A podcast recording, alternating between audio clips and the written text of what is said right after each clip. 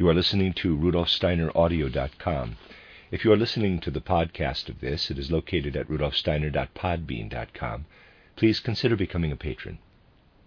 As well, there are two publishing houses, Steiner Books dot org in America and Rudolf Steiner Press dot com in England, which are the sole publishers of Steiner into English and have given me permission to do these recordings. Please consider patronizing them as well.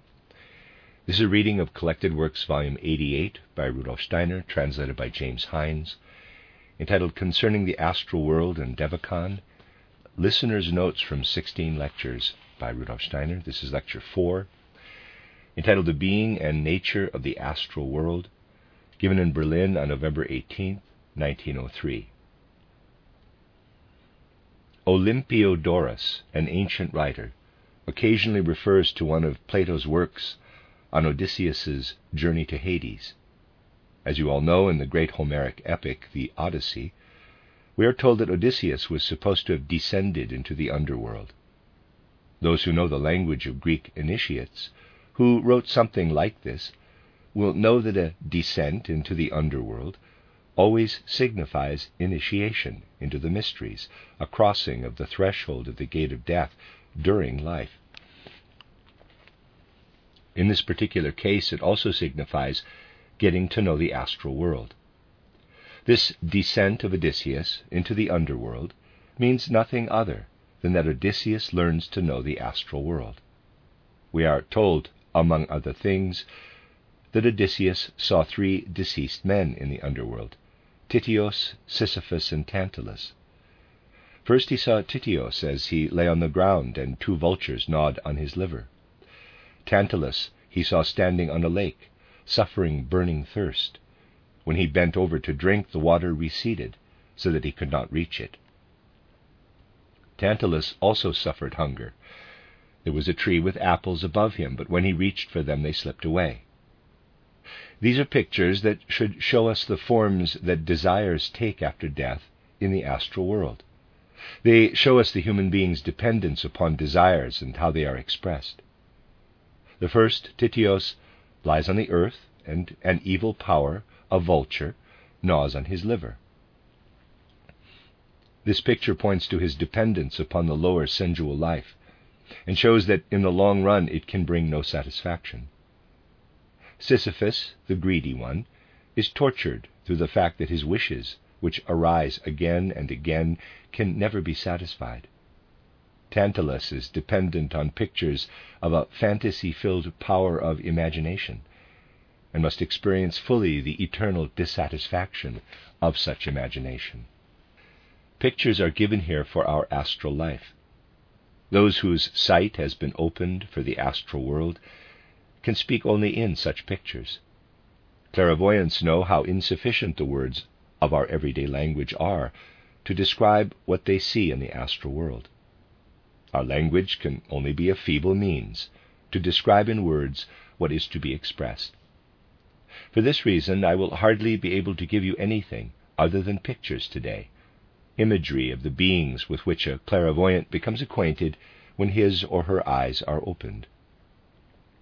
These are beings that inhabit our space, even if we are not aware of them in physical life.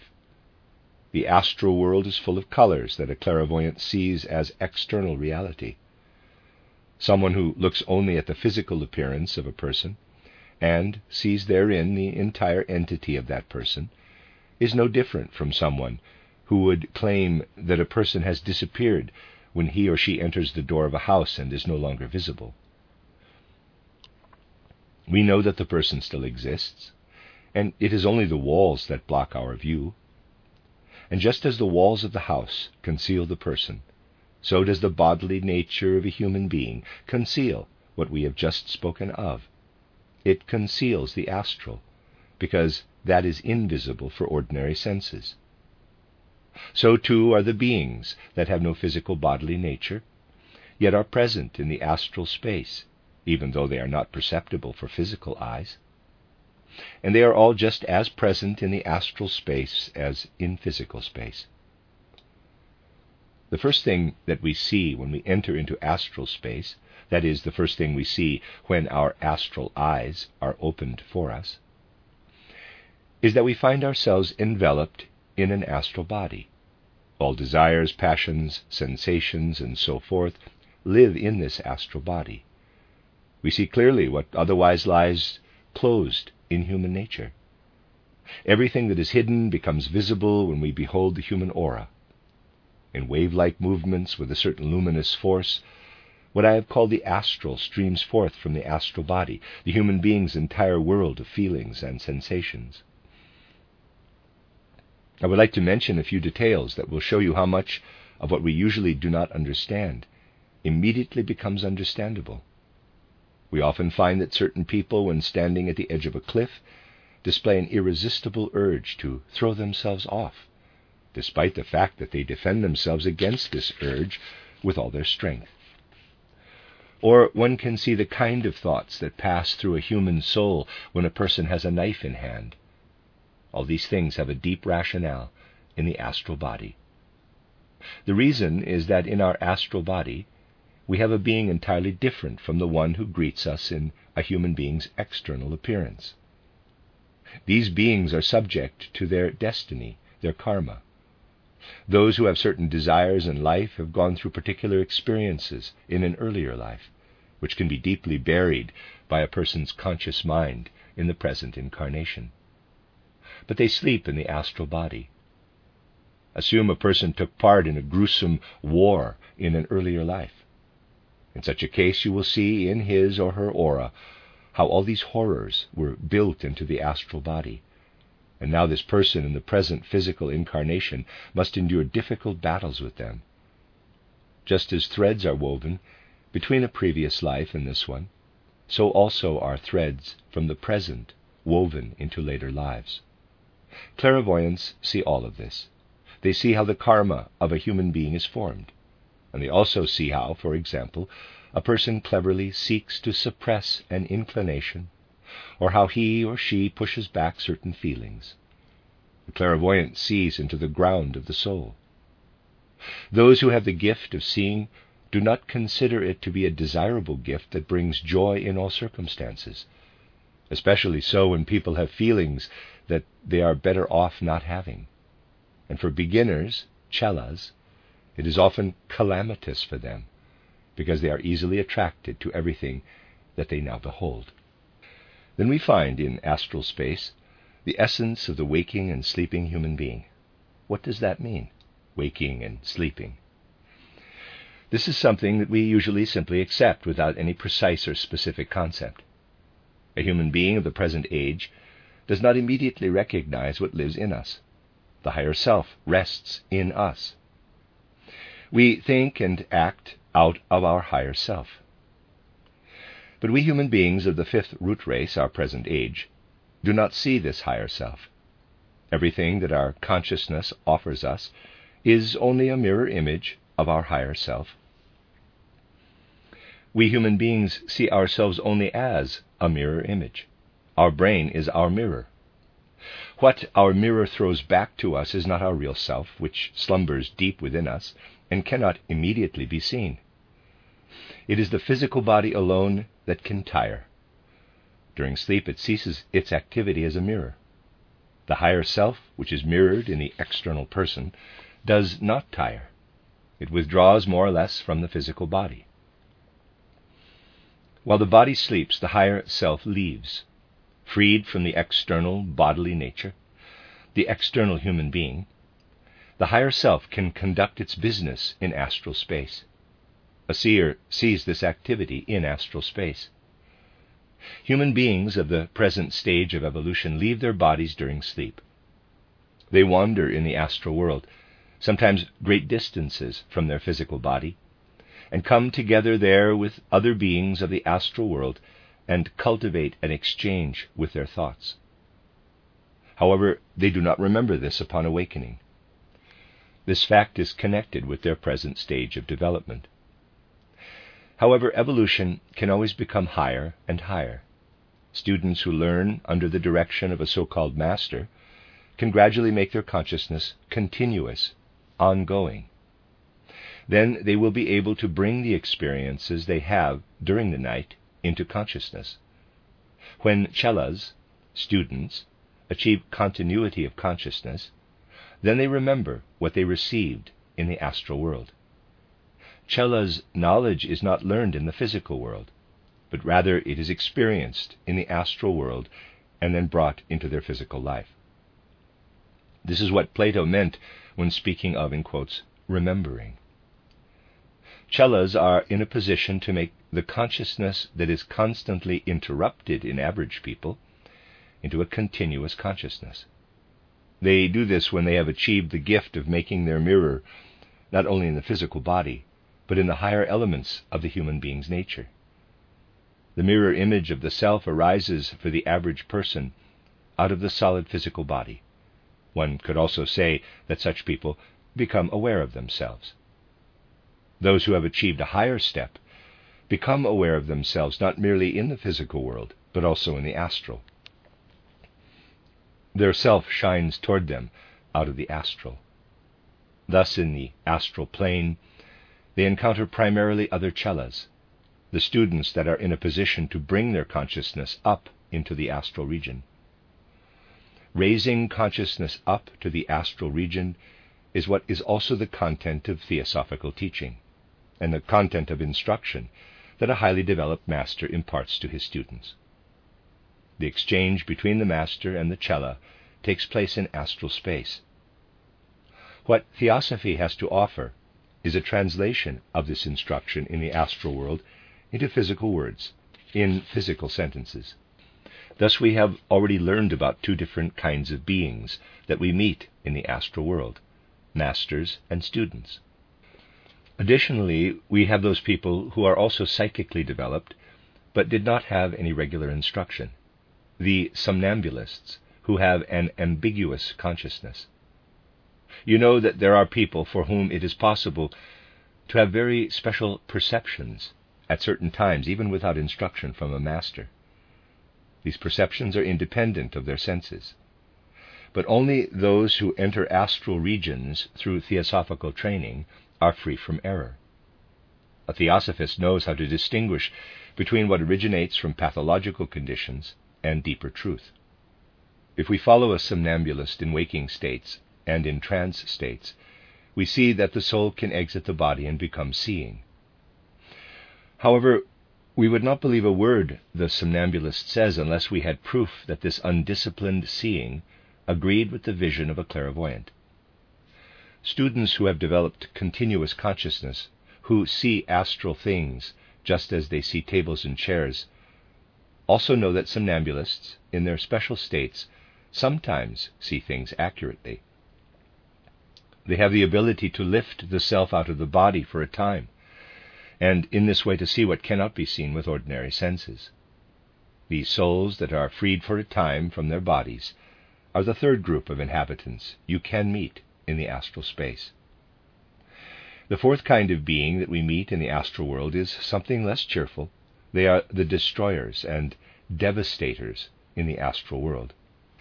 I have often mentioned that our physical world was preceded by another, the fruit of which we enjoy. We can call our earth the cosmos of love, the place where we are trained in love until it will have reached the highest step in our round. When we survey this evolution and direct our gaze toward what will be present in the future, then we know that the earth is a school for the development of love. Still, we must also direct our gaze toward what was already present in an earlier condition. The earth, our celestial body, was born out of another. The celestial body that preceded the earth was Old Moon. What we need to walk our earthly path was prepared on Old Moon. Our physical organs have been formed out of what we went through on Old Moon. On that earlier planetary stage, the cosmos of wisdom, we formed the organs for sensation and human feeling. The body of feeling sensation was formed at that time. At that time, when we human beings began our evolution, the ability to feel and sense was woven into our physical body. Just consider how much wisdom was added to the chemical constitution of our physical body through weaving sensations and feelings into it. Our task in earthly life is to purify these sensations and feelings, to ennoble them, into moral sensations and moral feelings. Just as we have the task on earth to develop moral instincts and feelings, so during that time, on the cosmos of wisdom that preceded ours, the highest task of the beings there was to create a wisdom-filled structure for our sense organs. Those beings had to devote themselves to developing the senses. The functioning of the senses arose through boundless wisdom. Consider this, that beings have had different tasks in the various successive cosmic states. In order to make these different tasks understandable, imagine a piano maker and a piano player. The piano maker must dedicate himself with love and devotion to the structure and creation of the piano. He has thus a different task from the one who is to play the piano. Both the builder and the player have their specific tasks, and both bring about the good in their work. However, if the builder of the piano wanted to work on the piano in the concert hall, sawing and pounding with a hammer, he would be working only in a destructive way. Indeed, there he is useless, no matter how great he may be as a master piano builder.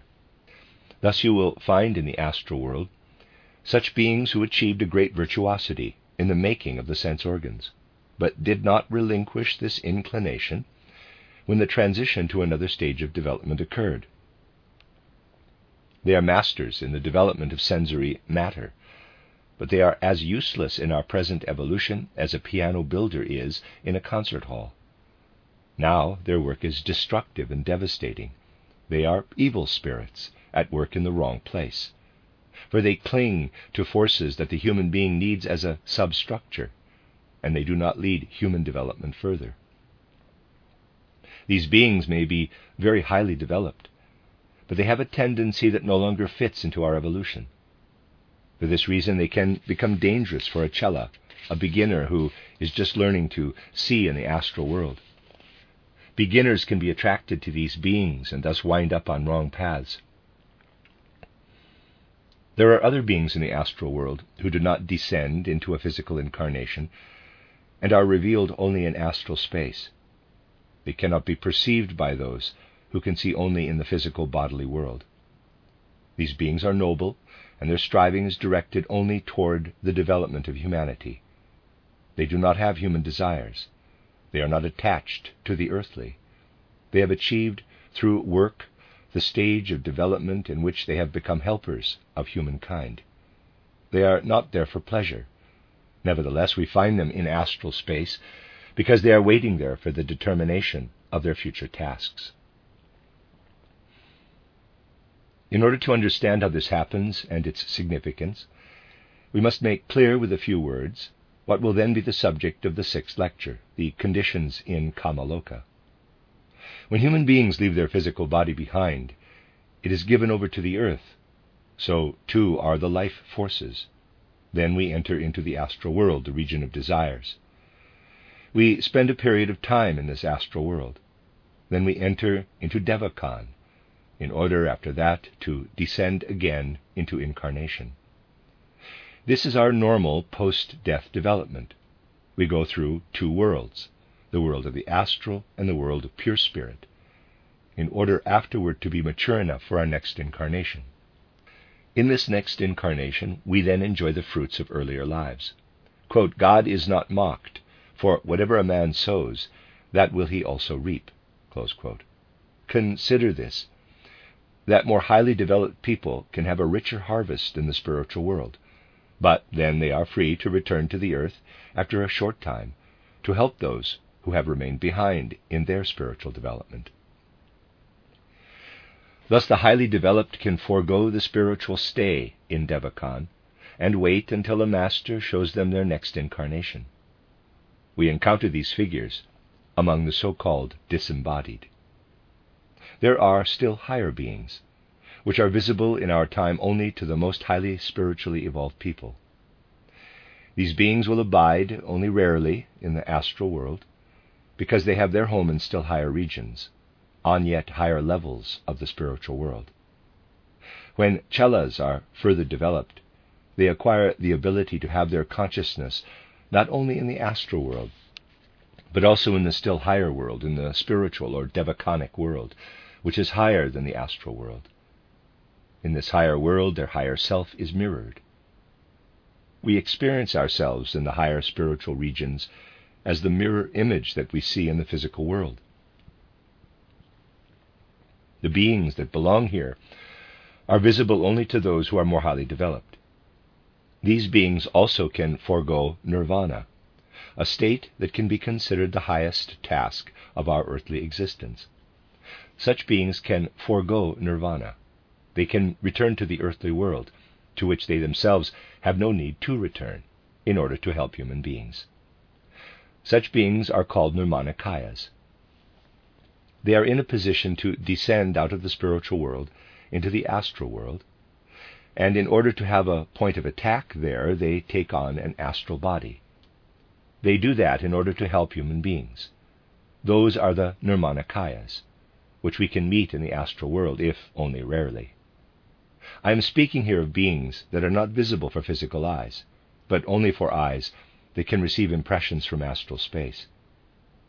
If eyes can perceive impressions in the astral world, then they can perceive Nirmanakayas there, and also human beings located between death and their next incarnation. I will still speak about this in the next lectures. In the astral world, we also meet beings that are not understandable to beginners. These are beings of the highest inner mobility. They take on various forms and shapes, and they display an entirely different connection to the world than does the human astral body. The human astral body has a shape enclosed with boundaries. It has specific contours. The astral bodies of animals do not have such specific contours. The astral bodies of animals appear entirely different. They belong not to an individual being. Rather, group souls are present for entire groups of animals. Individual physical animals hang from a common clade, so to speak, or species, a kind of strand that extends from the individual animal to the group soul that moves the animals.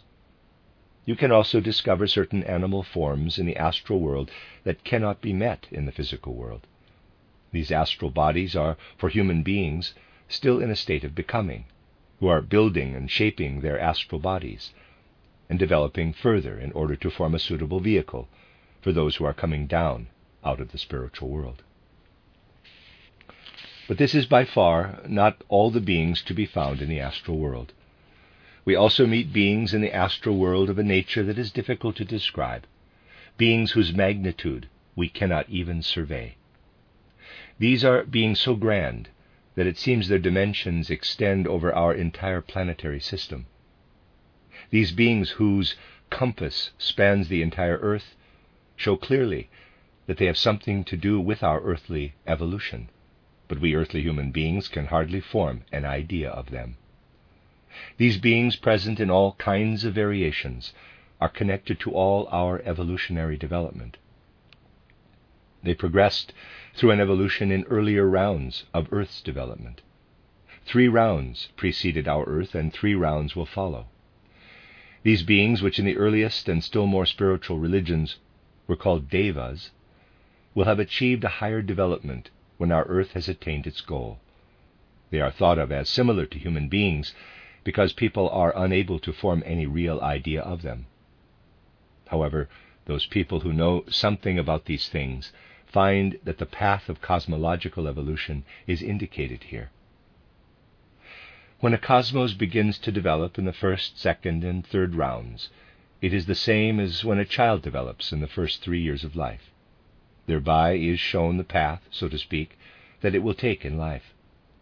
Only then does its actual task in the cosmos come along. We call it the truth of the cosmos. The truth has been revealed for our present Earth. The three preceding rounds of its developmental path represent the path. The truth is the external arrangement of this path in our present evolution of the Earth. The third part of evolution, the life we will go through when we will have increasingly permeated our soul with the truth. We will learn to recognize and know the truth. The truth, however, will become our life. then we will no longer need to struggle for the truth. This struggle is still necessary in order to lead us to a moral and good life. This truth will penetrate us in the future. It will become our lifeblood. For this reason, the one who is a representative of the wisdom streaming through the cosmos has taken these three concepts into its, his consciousness and expressed them in the words, quote, "I am the way, the truth, and the life," close quote. The end of Lecture four.